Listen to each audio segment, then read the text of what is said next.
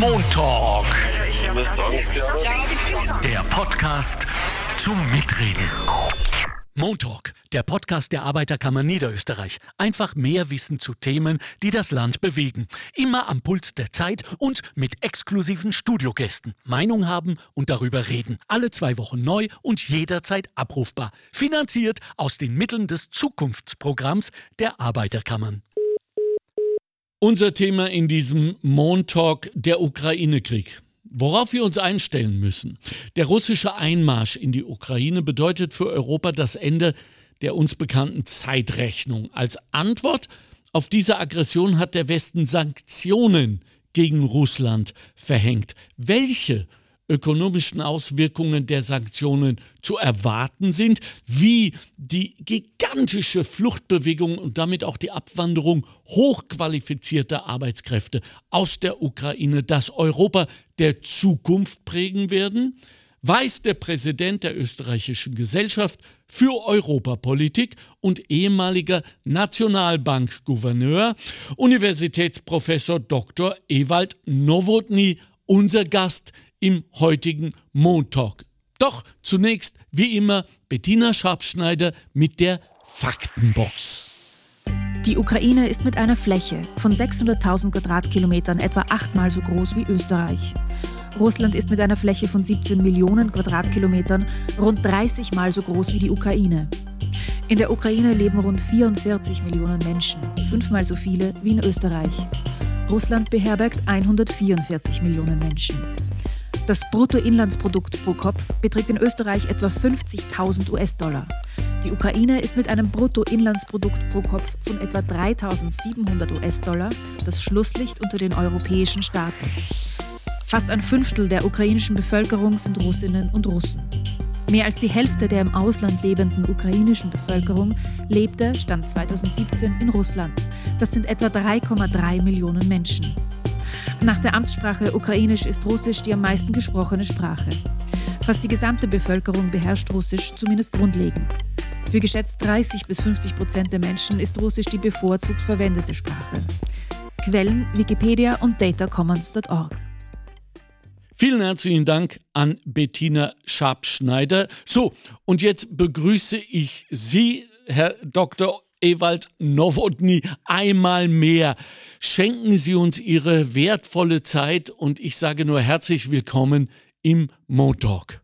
Einen schönen guten Tag. Dankeschön, dass Sie uns wieder einmal zur Verfügung stehen. Ich fange gleich an. Die Zeit ist viel zu wenig für dieses unglaublich komplexe Thema. Und ich fange gleich mit der menschlichsten aller Fragen an. Herr Professor Nowotny, wie konnte es eigentlich dazu kommen? Naja, wie bei vielen Katastrophen hat das ja viele Ursachen. Mhm. Äh, zum Teil, und auch, da wird auch viel hineininterpretiert natürlich. Äh, äh, ein, ein, der unmittelbare Punkt ist allerdings eigentlich eine sehr eigenartige Situation, weil es äh, hat die ukrainische Regierung äh, eigentlich sehr massiv auf einmal gedrängt für einen Beitritt in die NATO. Jeder hat gewusst, dass das unrealistisch ist. Ja. Sicherlich auch die ukrainische Regierung, äh, auf jeden Fall auch die NATO, äh, die NATO-Staaten. Und man hat aber, war aber nicht bereit, äh, das so deutlich zu sagen. Und das ist schon ein Unterschied zu früheren Zeiten. Es war die damalige deutsche Kanzlerin Merkel, mhm. die sehr deutlich gesagt hat, äh, sie ist der Meinung, dass äh, es hier Vereinbarungen, Bindungen gibt, äh, dass die Ukraine zwar natürlich ein europäischer Staat ist, dass man versucht, mit ihr in guten Kontakt zu halten, aber dass sie als Nachbarland des, äh, äh, Russlands nicht unmittelbar NATO-Mitglied wird. Äh, das hat sich jetzt, äh, diese Klarheit hat man jetzt nicht gehabt. Äh, das hat dann dazu geführt, dass von der russischen Seite massiv überzogene Forderungen gestellt wurden. Ähm, und äh, dann, und das war natürlich schon eine ein sehr dramatische Sache und äh, einmalig in der Nachkriegszeit, dann am 24. Februar dieses Jahres eben russische Truppen einmarschiert sind. Ähm, viel, in einem viel größeren Zusammenhang ist das wahrscheinlich auch zu sehen eben vor dem Zerfall der alten Sowjetunion, ja.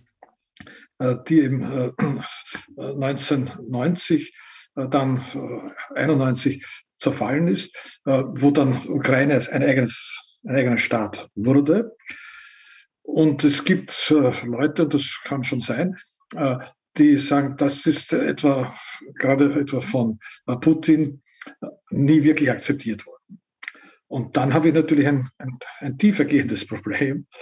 Äh, auf jeden Fall, äh, trotzdem hat man längere Zeit doch vergleichsweise gut damit leben können. Eben. Wie Sie auch in der Einleitung gesagt haben, die Ukraine ist ein Land mit einem relativ großen Anteil auch an einer russischsprachigen Bevölkerung. Äh, aber das, glaube ich, sind alles Dinge, die im Prinzip äh, braucht alles Zeit, hätte sich zu einem friedlichen Zusammenleben entwickeln können und ist jetzt äh, durch eine Reihe von unglücklichen Umständen gestört worden, zerstört worden. Und jetzt sind wir in dieser dramatischen Situation eines Krieges, äh, der in dieser Form eben einmalig ist und der tatsächlich, das fürchte ich schon, eine Art Zeitenwende äh, für Europa darstellt. Weil? Weil eben bis immerhin, man muss das äh, sehen, äh, wir hatten zumindest im Zentrum, es hat am Balkan Kriege gegeben, aber für das Zentrum Europas hatten wir jetzt 77 Jahre ja. Äh, friedliche Zeiten. Ja, ja. Jetzt sind wir, wie gesagt, die Ukraine ist, wenn man will, in dem Sinn auch am Rande, wenn man will, des, äh, der EU. Aber immerhin, äh, also in der Nachbarschaft der EU, habe ich jetzt hier einen, einen Krieg, äh, und zwar einen mit einer enormen Brutalität, mit schrecklichen Opfern für die Zivilbevölkerung. Und das ist ja etwas, was einen unglaublich bedrückt, wenn man das das, das sieht. Und damit natürlich auch mit Reaktionen. Weil Sie haben ja sicherlich auch gesehen, dass jetzt die äh, westlichen Länder ein Aufrüstungsprogramm beginnen, ja. doch sehr viel mehr in Rüstung investieren. Und man muss natürlich schon sehen, wir hatten in der Nachkriegszeit in Europa unter dem militärischen Schutz der USA, das muss man auch dazu sagen, mhm. Äh, das, was man genannt hat, die Friedensdividende. Das heißt, wir mussten vergleichsweise weniger ausgeben für Militär und haben das nützen können für den Aufbau der Infrastruktur, für den Ausbau des Sozialstaates. Und das war letztlich ja auch äh, ein, ein richtiger politischer Zug. Die westlichen Staaten waren natürlich viel attraktiver als äh, der damalige Ostblock. Äh, zusammen auch mit der un, sozusagen unfähigen Wirtschaftspolitik der kommunistischen Staaten, mhm. aber auch zusammen mit der Entspannungspolitik äh, durch äh, einen Willy Brandt, durch einen Bruno Kreisky, wo sich dann sozusagen diese Staaten noch nicht mehr bedroht gefühlt haben, hat das dann letztlich dann 1989 zur Implosion, sozusagen zu Zusammenbruch äh, des, äh, des Ostblocks geführt. Das heißt, diese Friedensdividende hat sich auch sicherheitspolitisch gut ausgewirkt, ist aber jetzt offensichtlich nicht mehr verfügbar.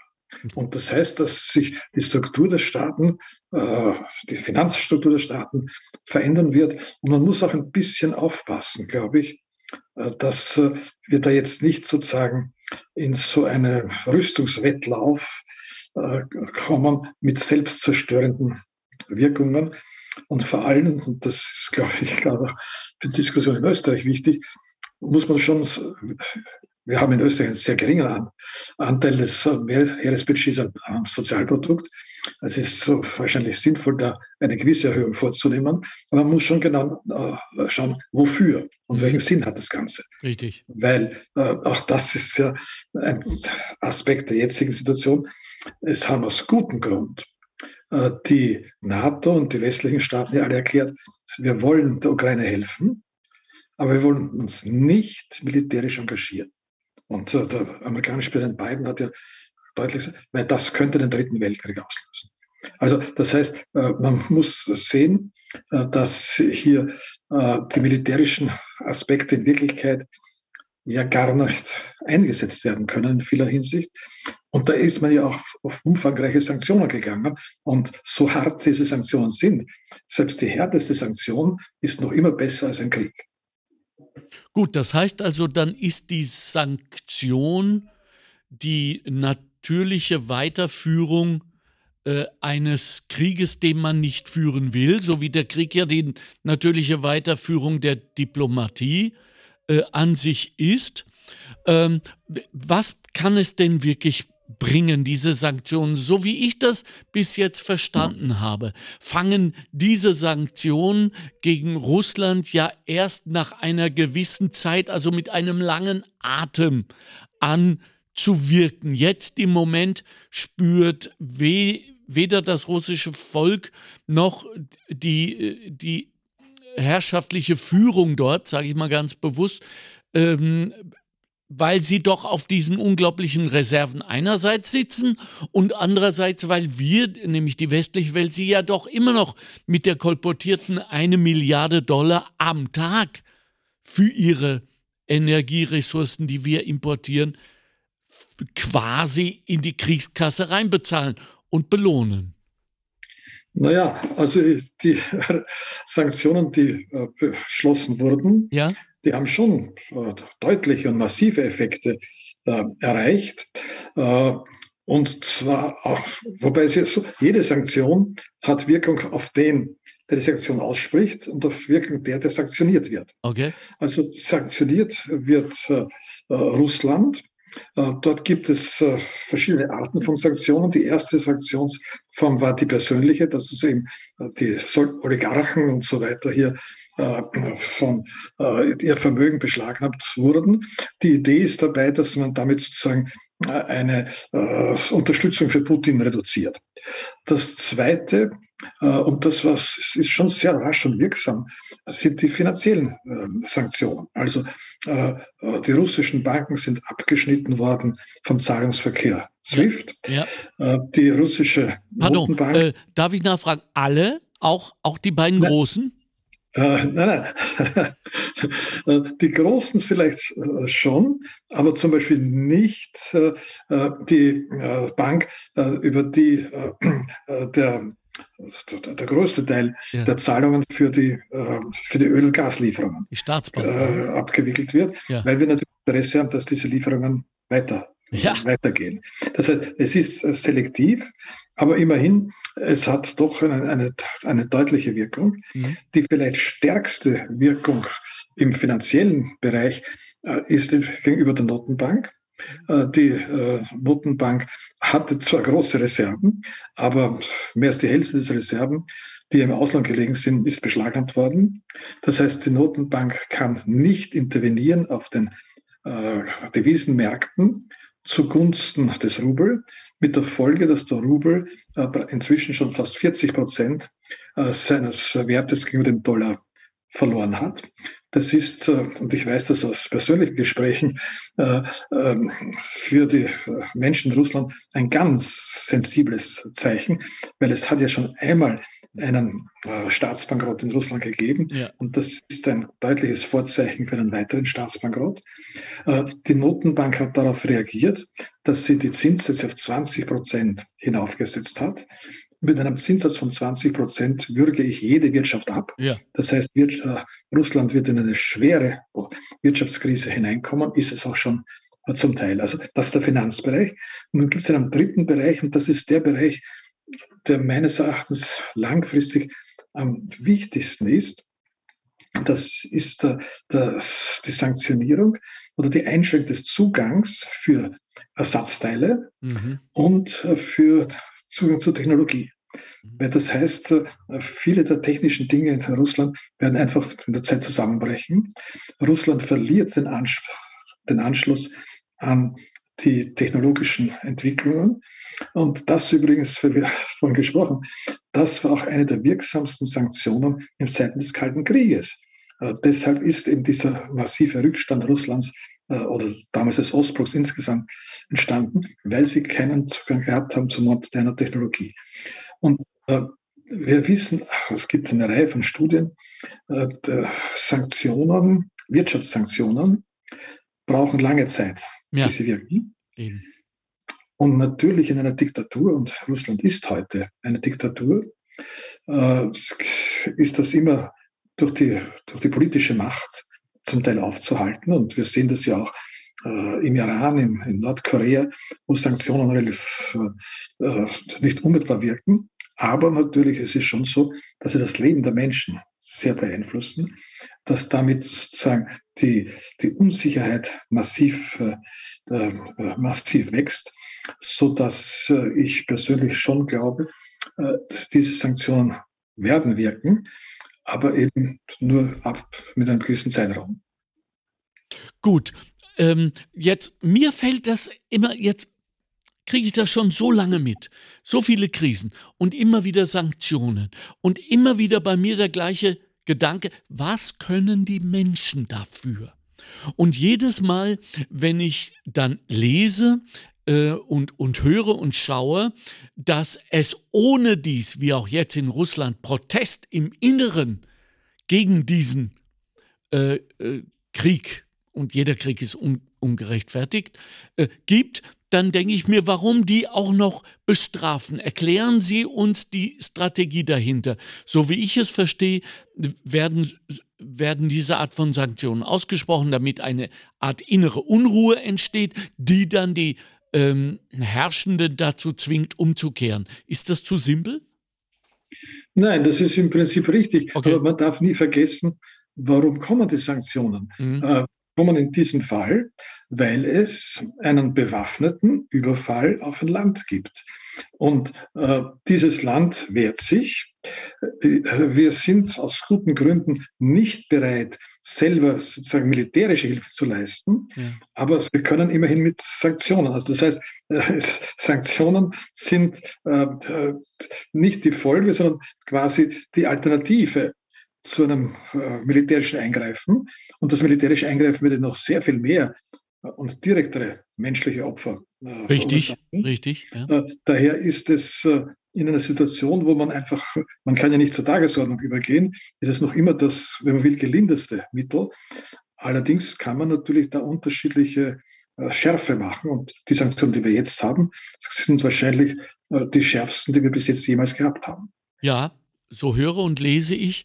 Ähm, auch neu ist natürlich das Einfrieren Offrieren bzw. das Konfiszieren äh, russischer ähm, Reserven und, und russischer Güter, also russischen Besitzes sozusagen. Man nimmt den Oligarchen ihre Fußballvereine weg, ihre Yachten, ihre Flugzeuge, äh, um sie dazu zu bewegen, Putin anzurufen, zu sagen, Alter, jetzt reicht's, ich will mein Schiff zurück äh, geh da raus. Äh, ist das nicht ein bisschen naiv? Ja, wenn man es so erzählt, ist es natürlich schon naiv. Okay, ich gebe es zu. Äh, schauen Sie, es ist ja so, dass äh, wir eigentlich von außen her äh, nicht genau erfassen können, dass, wie diese Entscheidungsstrukturen äh, an der Spitze Russlands geschehen. Genau. Putin ist äh, ein Diktator über Russland, aber jeder Diktator braucht ja einen gewissen sozusagen äh, Schutzschirm und äh, Leute, die mit ihm arbeiten. Äh, und das waren eben doch in der Vergangenheit äh, viele dieser Oligarchen, die da jetzt äh, quasi bestraft werden, die ja auch durch dieses System reich geworden sind. Also ich glaube, es ist schon richtig, hier, hier ein, einzugreifen. Und ich sage ganz offen, lieber ist es mir, man nimmt einem Oligarchen sein Schiff weg, als man hat, äh, bringt eine Mutter in Schwierigkeiten, Milch für ihr Kind zu bezahlen. Absolut, vollkommen richtig. Ich frage mich nur, das soll auch äh, gesagt sein, ähm, ob Persönlichkeiten, die aus Gnaden des Zaren, um es mal so auszudrücken, zu diesem exorbitanten Reichtum gekommen sind, unter Beteiligung aller möglichen Familienmitglieder. Ich lese da von einem Schwiegersohn, der sozusagen zur Hochzeit mit einer Putin-Tochter gleich einmal ein paar Milliarden äh, Beteiligung an einer staatlichen Firma bekommen hat und so weiter, zu erwarten, dass die einen solchen Hebel auf diesen Putin haben, dass äh, der dann sagt, ah ja, du, oh, das tut mir jetzt leid mit deinem Schiff, da hast du recht, na, jetzt gehe ich wieder raus, sondern der sagt, ich habe dich gemacht, ich kann dich auch wieder zerstören. Und das hat er ja auch bewiesen, also halt's Maul. Ja, wobei, also ich glaube, wir sollten da jetzt vielleicht nicht zu sehr in, okay. in Kreml-Astrologie äh, einsteigen, aber man muss sich ja bewusst sein, äh, diese oder ein erheblicher Teil des Oligarchen ja. Sind ja nicht durch Putin sozusagen unmittelbar reich geworden, sondern die sind in einer früheren Phase. Ja. Das, das war eine der großen der großen äh, problematischen Entwicklungen. Jelzin, ne, vor allem. Mit dem Zusammenbruch Russlands ja. hat man eine extrem äh, liberale Wirtschaftspolitik betrieben. Diese extrem liberale äh, Wirtschaftspolitik hat eben dazu geführt, dass etliche Leute sich riesige Vermögen, und zwar zum Teil unter sehr problematischen Formen ja. aneignen konnten. Und dann waren sie interessiert, die zu behalten. Und dann kommt Putin. Also sozusagen, äh, Putin wurde sozusagen quasi äh, gesehen als der, der es ihnen ermöglicht, ihr Vermögen zu erhalten. Äh, dafür haben sie eben äh, nichts äh, sozusagen Negatives gegen ihn gemacht. Ja. Also das ist, soweit ich das verstehe, äh, das Verständnis gewesen. Und jetzt ist aber eben Putin nicht mehr in der Lage, ihr Vermögen zu erhalten. Und das ist, glaube ich, schon eine gewisse Änderung, wobei man natürlich nicht weiß, wie groß oder wie umsetzbar diese Macht äh, der Oligarchen jetzt in einem so autoritären System wirklich ist. Ja, also angeblich lässt er schon seit einiger Zeit niemand an ihn heran, beziehungsweise nur auf 30 Meter, glaube ich, hat dieser ominöse Tisch zwischen. Ja, das war ja, also diese, dieses sogenannte Wirtschaftsgespräch war ja, ja also, wie aus einem Charlie Chaplin-Film ja, inszeniert. Ja, richtig. Äh, wo sozusagen der Diktator und in weiter Entfernung alle anderen sitzen. Das sind alles schon sehr beunruhigende Zeichen. Ja, ja, gut, also wir wollen auch weder äh, Kreml-Astrologie noch äh, Putin-Psychologie betreiben. Das, das wird die Geschichte uns erklären, was da los ist.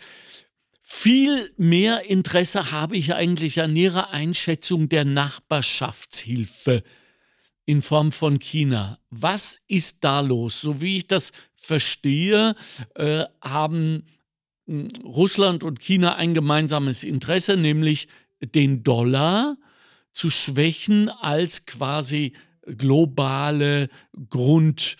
Währung. Aber die glauben doch wohl selbst nicht, dass der Yuan oder der Rubel das übernehmen könnte. Naja, äh, das, die Rolle des, der chinesischen Währung wird ansteigen, einfach ja. weil auch die Rolle Chinas in der Weltwirtschaft ähm, ansteigt. Und natürlich alle diese Dinge, wie äh, dass ich äh, Dollarkonten beschlagnahme, ja. sind natürlich letztlich etwas, was die internationale Stellung des Dollar eher beschädigt. Also das ist sozusagen ein, ein Nebenaspekt des Ganzen. China ist da sicherlich in einer sehr äh, schwierigen oder heiklen Lage und agiert ja auch sehr vorsichtig oder vielleicht auch etwas verstört, ja. weil es einerseits äh, natürlich den äh, Kontakt mit Russland wichtig sieht, als, als Rohstofflieferant, äh, als äh, Energielieferant, ja. andererseits aber natürlich auch angewiesen ist auf Zugang zum amerikanischen Markt.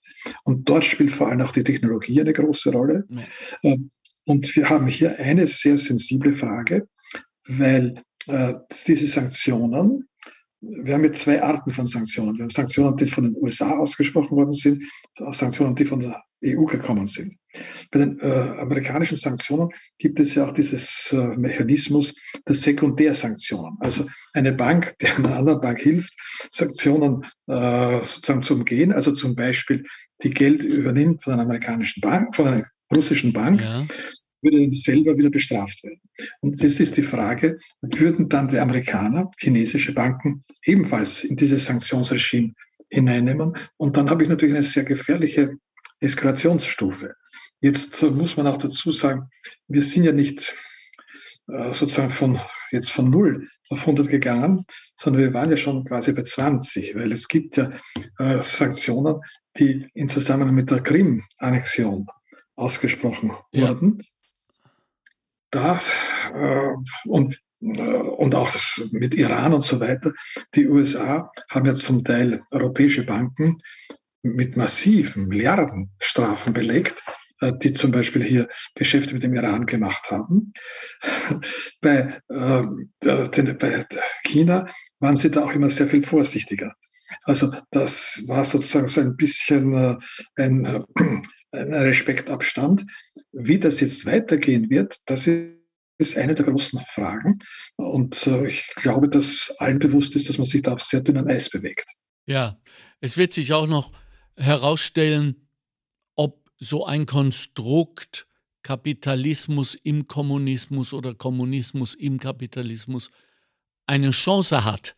Also das heißt, wir werden jetzt mal abwarten müssen, wie die wirtschaftliche Entwicklung in, in dieser Xi Jinping-Ära jetzt weitergeht, wo er doch so angezogen hat und äh, wirklich mit eisernem Besen seinen eigenen Augiasstall jetzt auskehrt. Was hat der vor, so ganz nebenbei bemerkt?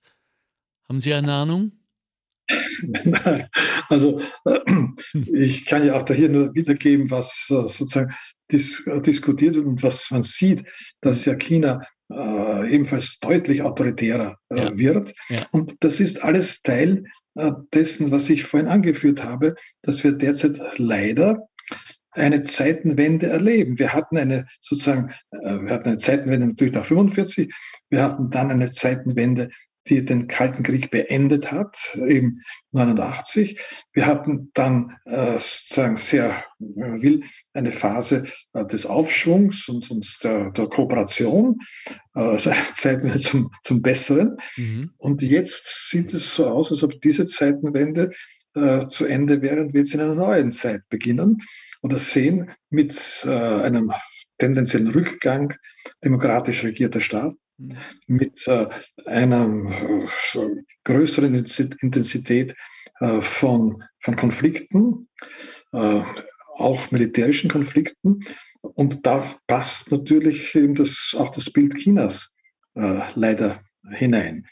Es ist nur umgekehrt, das soll jetzt nicht sozusagen quasi das Gefühl geben, dass wir da jetzt sich in, in Kriege hineinschlittern oder äh, sozusagen alles, alles schlechter wird. Das sind halt eben Voraus Herausforderungen. Mhm.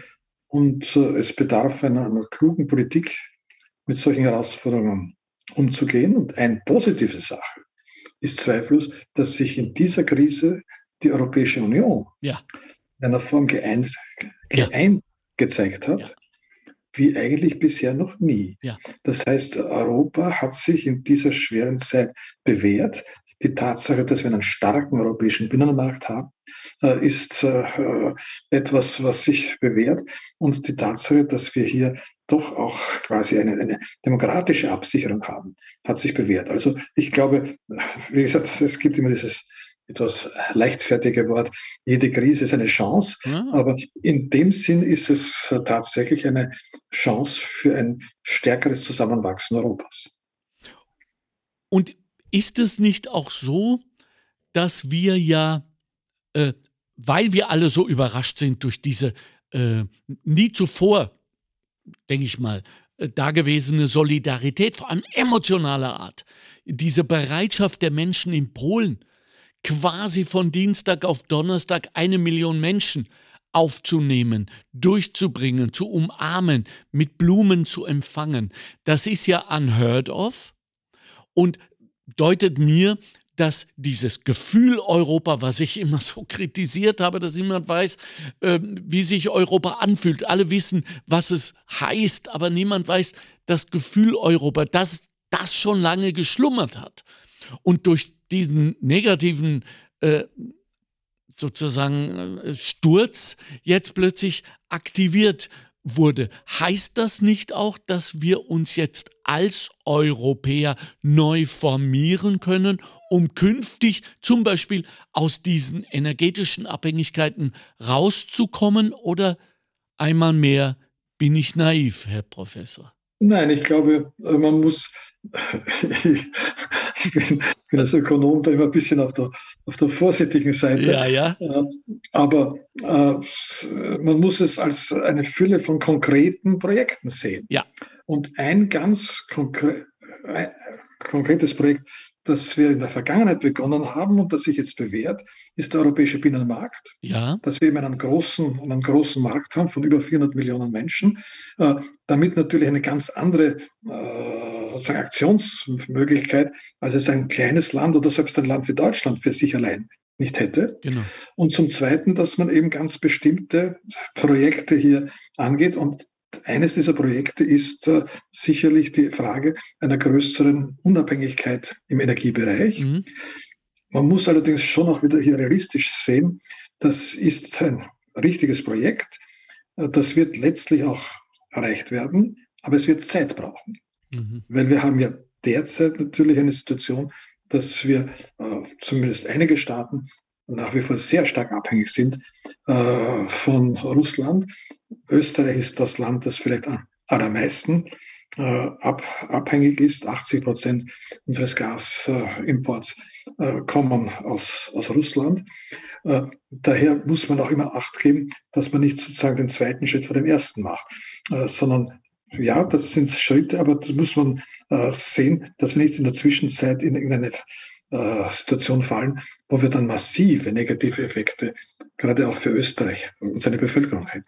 Aber wir haben doch in den 70er Jahren, erinnern Sie sich, wo wir alle kleine Schildlein an unseren Windschutzscheiben bicken hatten, äh, für die Wochentage, an denen wir unsere Autos benutzen dürfen, ist ja schon fast äh, nostalgisch, äh, bewiesen, dass wir diese Art von solidarischer Vernunft aufbringen können. Also denke ich mir, ich habe jetzt gehört, dass äh, wenn wir ähm, alle verzichten lernen, aber nicht so viel, wie wir es uns vielleicht äh, befürchten, äh, dass wir uns drastisch aus dieser äh, Umklammerung der russischen Ressourcen befreien könnten. Glauben Sie nicht, dass das ein guter Schritt wäre, es mal zu beweisen? Naja, ähm, aber ganz nüchtern gesehen, es geht jetzt nicht darum, dass ich das Auto einen Tag weniger benutze. Ja, ich weiß. Sondern es geht darum, dass ich genügend äh, Öl und Gas habe ja. zum Betreiben der Industrie. Ja, und wir haben äh, in Österreich eben Industrien, äh, ich spreche hier jetzt gerade aus meiner Wohnung in Oberösterreich, mhm. äh, wo wir äh, eben, äh, die eben sehr energieintensiv sind, die Welt, äh, konkurrenzmäßig sehr gut aufgestellt sind, ja. wo wir aber jetzt schon sehen das Problem, dass sich ja die Energiepreise massiv erhöht haben. In Europa sind sie derzeit fast viermal so hoch wie in den USA. Mhm. Und äh, damit natürlich auch auf Dauer die Wettbewerbsfähigkeit ein Problem ist. Das heißt, damit muss man schon sehr sehr äh, vorsichtig umgehen. Also ich bin ein bisschen immer allergisch gegen so eine quasi Sparromantik. Also, ja. Das ist alles ganz wunderbar gewesen. Ja, das ist für den Einzelnen schon ganz schön. Aber ich äh, kann sozusagen nicht einen Hochofen einen Tag weniger betreiben in der, in der, Woche oder ich kann einen Hofen nicht mit weniger betreiben. Also das heißt, da muss man schon sehr nüchtern sein und sagen, hier muss ich schauen, dass ich ein Sicherheit habe des äh, Energieversorgung. Ich will diese Sicherheit erreichen durch stärkere Diversifizieren. Da muss man noch sagen, vielleicht haben wir da äh, eine Zeit lang äh, zu, waren wir vielleicht zu leichtgläubig, aber umgekehrt, Russland hat ja seine Verträge durch Jahrzehnte immer, immer eingehalten. Also auf jeden Fall, das ist ernst zu nehmen mhm. und äh, das ist dann, wirkt sich dann auch aus in der Frage der Beschäftigung der Menschen, in der Arbeitslosenrate, äh, in der Einkommensentwicklung. Und da ist Energie ist eben ein zentraler Bereich jedes, äh, jedes Wirtschaftens. Also mhm. ich glaube, wichtig eben gesamteuropäische langfristige Pläne zur größeren Sicherheit. Langfristig wird sicherlich auch äh, eine Umstellung auf ein Energiesystem, das stärker auf erneuerbaren ja, Energien sinnvoll sein. Nur auch da soll man das kann ich schon nächstes Jahr haben. Das kann ich eben nicht nächstes Jahr haben, sondern äh, wahrscheinlich auch nicht einmal in den nächsten zehn Jahren haben, sondern das ist etwas, was sehr viel länger dauern wird. Man muss in die richtige Richtung gehen, aber nicht vergessen, was die konkreten Probleme sind, mit denen unsere Unternehmen äh, morgen, übermorgen und in der nächsten Woche arbeiten müssen. Ja, gut. Ähm, jetzt mal wieder eine sehr emotionale, auch oder vor allem an den Ökonomen gerichtete, emotionale Einschätzung Ihrerseits. Was glauben Sie, wie lange halten wir alle, wie lange hält die Welt diese äh, Kriegssituation nach 77 Jahren äh, eigentlich noch aus? Was, was haben wir da zu erwarten? Haben Sie ein Gefühl? Naja, das äh, Ganze hat eine militärische Seite und es hat eine, äh, eine wirtschaftliche Seite. Ja. Äh, die militärische Seite ist, glaube ich, nicht äh, wirklich überschaubar, also zumindest nicht für mich nicht überschaubar. Es ist ja offensichtlich, dass hier ein die Ukraine ist kein kleines Land, aber sie ist sehr viel kleiner als Russland. Ja. Das heißt, dass hier ein vergleichsweise kleineres Land einer riesigen Armee gegenübersteht. Trotzdem äh, ist äh, diese, das Vormarsch dieser Armee ganz offensichtlich der russischen Armee langsamer als gedacht. Äh, wobei man natürlich auch sagen muss, je länger die Kriegshandlungen andauern, auch durch die Helden, das ist Helden der ukrainischen Armee, mhm. desto, desto größer die Opfer für die Bevölkerung selber. Das ist halt leider das äh, Element eines, eines Krieges. Mhm. Also das ist schwer zu beurteilen. Wirtschaftlich äh, ist es so, dass äh, wir vor allem jetzt einmal sehen, äh, die Frage des Öl- und Gasversorgung. Das läuft ja auch noch. Also ja. es ist ja so, dass wir äh, die Öl- und Gaslieferungen zum Beispiel Österreich aus Russland bekommen. Dafür natürlich auch zahlen. Ja. Das ist genau dieses Dilemma, das wir hier haben. Ja. Äh, wenn das äh, gestoppt wird, ist es sehr schwierig und wahrscheinlich sogar unmöglich, äh, im vollen Ausmaß hier äh, rasch Ersatz zu finden. Das heißt, dann müssten bestimmte Bereiche der Wirtschaft wahrscheinlich äh, stillgelegt werden, zumindest für einige Zeit. Wow. Äh, das heißt, da würden wir eine, eine schon sehr ernste Situation haben. Nur umgekehrt wieder, äh, als, als akademischer Ökonom hat man immer ein bisschen längere Zeiträume im Blick und längerfristig ist ja sozusagen sind die entscheidenden Dinge. Die Technologie haben wir, das Wissen der Menschen haben wir. Das heißt, äh, solche Dinge dauern nicht ewig, sondern ich äh, habe wieder eine Perspektive, dass es auch wieder hinaufgehen wird. Aber es ist halt sehr schwer zu sagen, wann es soweit ist. Hm. Also könnte sich auch äh, dieser zynische Krieg aus historischer Perspektive äh, irgendwann mal als lehrreich und wirklich insofern Zeitenwende herausgestellt haben, als dass sie in bessere Zeiten, in denen wir vielleicht auch ein wenig klüger mit unseren Ressourcen und unseren Bedürfnissen umgehen, gezeigt naja, haben. aber also jeder Krieg ist nur insofern lehrreich, als man lernt, dass man bringt. am besten vermeiden soll. Ja, ja, also äh, ja. jeder Krieg ist eine Katastrophe und ein Versagen des politischen Systems. Aber wenn dieses Versagen da ist, das ist so wie die Feuerwehr.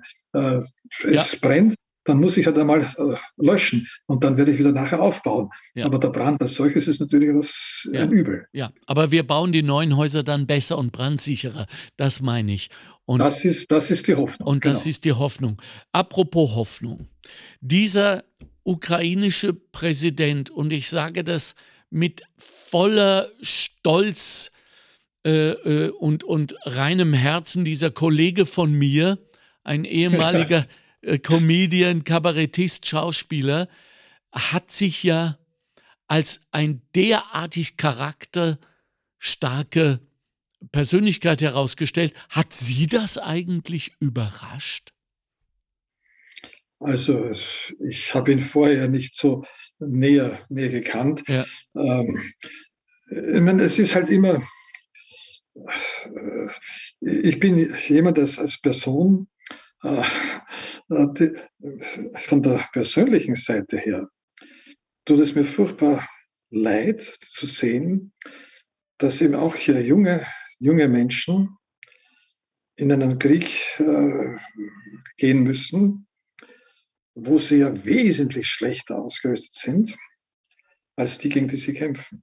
Ja. Also ich habe jetzt, ich kann jede politische Seite verstehen, aber ich kann die menschliche Komponente nicht völlig ausschalten, dass es ja hier nicht sozusagen um eine äh, quasi Armee von äh, ausgebildeten Soldaten geht, sondern eben junge, idealistische Leute. Und diesen Idealismus schätze ich hoch. Ja. Aber ich sehe auch äh, sozusagen die möglichen Opfer, die damit verbunden sind. Absolut. Das teile ich mit Ihnen. Nun herrscht, glaube ich, mittlerweile schon ähm, äh, äh Zwang, nicht? Ich glaube, äh, es wird rekrutiert. Äh, niemand darf das Land verlassen. Ähm, also über, Männer in einem gewissen Alter. Über nicht, 18, ja. glaube ich, ja?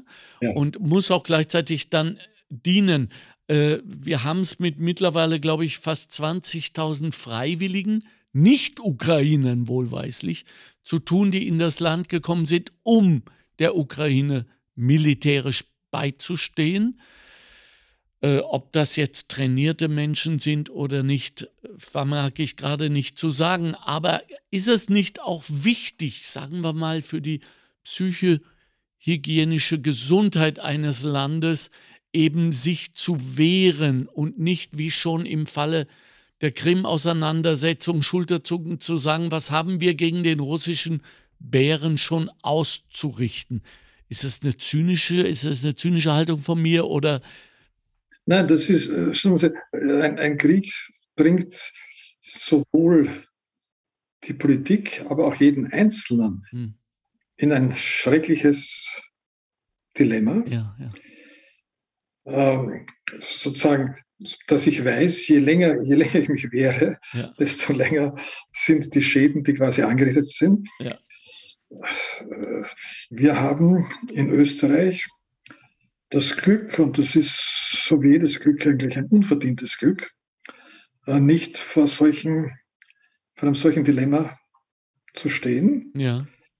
Und daher ist eben, glaube ich, eine der, der wichtigsten Aufgaben der Politik immer äh, vorzubeugen, dass es nicht zu so einer Situation kommt. Also quasi Friedenspolitik jetzt nicht als einen blauäugigen äh, Pazifismus zu sehen, sondern als etwas, was daran arbeitet, dass es keine äh, kriegerischen Konstellationen gibt mhm. indem ich eben vorher schon versuche, die Dinge zu klären, indem ich vor, aber wie wir halt sehen, äh, das hat auch Grenzen und das ist leider offensichtlich im Fall der Ukraine erreicht. Ja. Äh, Herr Professor Nowotny, eine Frage zum Schluss und die wirklich an Sie als Ökonom gerichtet. Ähm, wir haben es ja jetzt mit Fluchtbewegungen gigantischen Ausmaßes zu tun. Einerseits aus der Ukraine raus, und zwar hochqualifizierte Arbeitskräfte. Und auch Russland hat dieses Problem, wie ich jetzt erfahren habe, dass quasi der Mittelstand ein Drain verursacht. Wer sich leisten kann und wer vor allem äh, mehrsprachig ist, einfach aus Englisch, verlässt das Land, weil mit diesem Krieg jetzt für sie klar ist, hier haben wir keine Zukunft. Was bedeutet das für die europäischen Ökonomien? Naja, man muss ja schon unterscheiden. Der jetzige Flüchtlingsstrom ja. ist ein Flüchtlingsstrom, der wirklich nur von, äh, aus der Not, aus der Angst heraus getrieben ist, ja. Äh, der zu einem größten Teil eigentlich äh, besteht aus Frauen und Kindern. Ich war selber in dieser Woche am Zentralbahnhof, um sozusagen quasi eine Hilfe zu bringen. Ja. Und da habe ich ja gesehen, das sind überwiegend alles Frauen und Kinder, ja. Die hier gekommen sind. Und da steht das humanitäre Element also ganz eindeutig im Vordergrund. Was wir dagegen in vielen Staaten des Europäischen Ostens davon unabhängig sehen, ist, dass wir eben wegen der schlechten wirtschaftlichen Lage eine Abwanderung von gut ausgebildeten Menschen haben. Ja. Äh, wenn ich das richtig im Kopf habe, hat allein die Ukraine in den letzten zehn Jahren etwa drei Millionen Menschen verloren. Und das sind aber ausgebildete Menschen.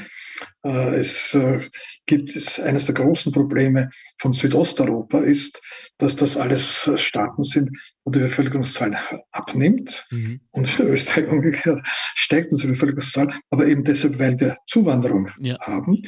Äh, und das ist ein wirtschaftliches Problem, das ist auch ein psychologisches Problem, wenn sozusagen quasi in den Dörfern nur mehr die Alten übrig bleiben ja. und die Jungen weggehen. Das ist etwas, was die langfristigen Entwicklungsperspektiven für diese Länder schwächt, für die Aufnahmeländer wie Österreich, Deutschland, Frankreich und so weiter äh, eher, eher stärkt. Und man hat ja gesehen, äh, äh, dass in England beim Brexit auf einmal Riesenprobleme aufgetreten sind, weil eben ausländische Leute, die als Busfahrer, als Lastwagenfahrer, als Mechaniker und so weiter auf einmal gefehlt haben. Ja. Und also da, in dem Sinn profitieren wir davon, aber das wäre zynisch zu sagen, das ist sozusagen unser Vorteil, sondern das, was jetzt unmittelbar wirklich ist, ist die humanitäre Katastrophe. Und der kann man auch nur humanitär begegnen, indem man eben so viel hilft, als man kann. Also wenn Sie schon, Herr Professor, mit Ihrem, mit Verlaub, fortgeschrittenem Lebensalter sich die Mühe machen, zu einem Bahnhof zu fahren, um zu helfen, dann sollten wir Jungen, und das sage ich jetzt mal, da muss ich selber lachen in meinem Fall, doch äh, allemal die Kraft, die Überzeugung und die Liebe aufbringen, um Ihnen und Ihrem Beispiel da zu folgen. Also seien Sie auch nein, nein, dafür das, bedankt. Das, das, Schöne, das Schöne, und das habe ich dort auch gesehen, ist, dass es ja viele junge Leute gibt, ja. die helfen.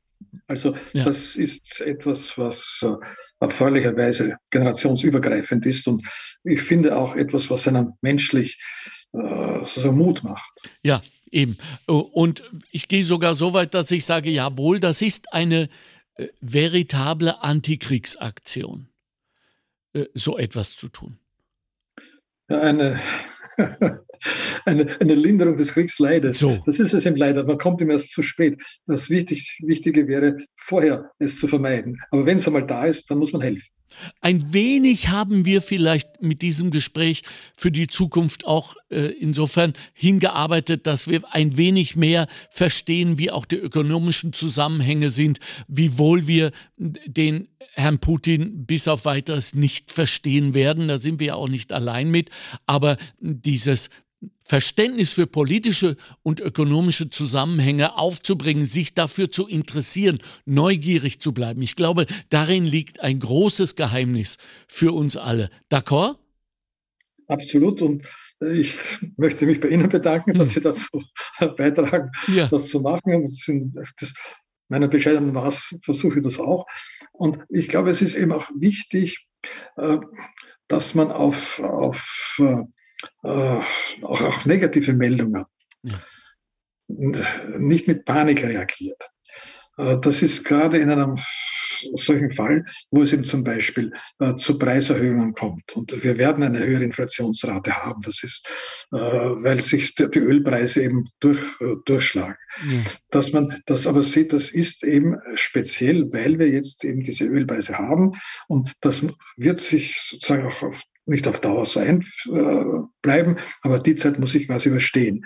Aber es ist kein Grund, jetzt in Panikkäufe zu gehen. Es ist kein Grund, äh, hier äh, sozusagen äh, Albträume zu bekommen, sondern man muss die Dinge konstruktiv angehen. Und dafür haben wir ja in Österreich als ein, ein Land mit einer gut funktionierenden Wirtschaft, mit einer guten Sozialstruktur auch einen Grund. Und wir wissen auch, wie wichtig es ist diese Sozialstruktur und diesen äh, Zusammenhalt zu haben. Und äh, es wird manchmal immer so ähm, äh, gelobt, man braucht eine größere Streitkultur. Mhm. Also es hat, ist schon manchmal richtig. Aber ich würde sagen, mir ist der Zusammenhalt wichtiger als äh, das, was sich dann aus einer Streitkultur möglicherweise entwickeln kann. Umso mehr bedanke ich mich sehr für dieses konsensuale Gespräch mit Ihnen. Ich wünsche Ihnen ein, äh, einen schönen Tag, eine großartige Woche und äh, bitte stehen Sie uns bitte, bitte wieder zur Verfügung, wenn wir Sie brauchen und wir werden Sie, fürchte ich, wieder brauchen. Also hoffentlich für bessere Gelegenheit. Ja, ich auch. Den schließe ich mich an. Dankeschön, Professor Dankeschön. Dr. Ewald Nowotny. Ihnen auch. Danke. Wiedersehen. Wiedersehen. Montalk, der Podcast der Arbeiterkammer Niederösterreich. Einfach mehr Wissen zu Themen, die das Land bewegen. Immer am Puls der Zeit und mit exklusiven Studiogästen. Meinung haben und darüber reden. Alle zwei Wochen neu und jederzeit abrufbar. Finanziert aus den Mitteln des Zukunftsprogramms der Arbeiterkammern.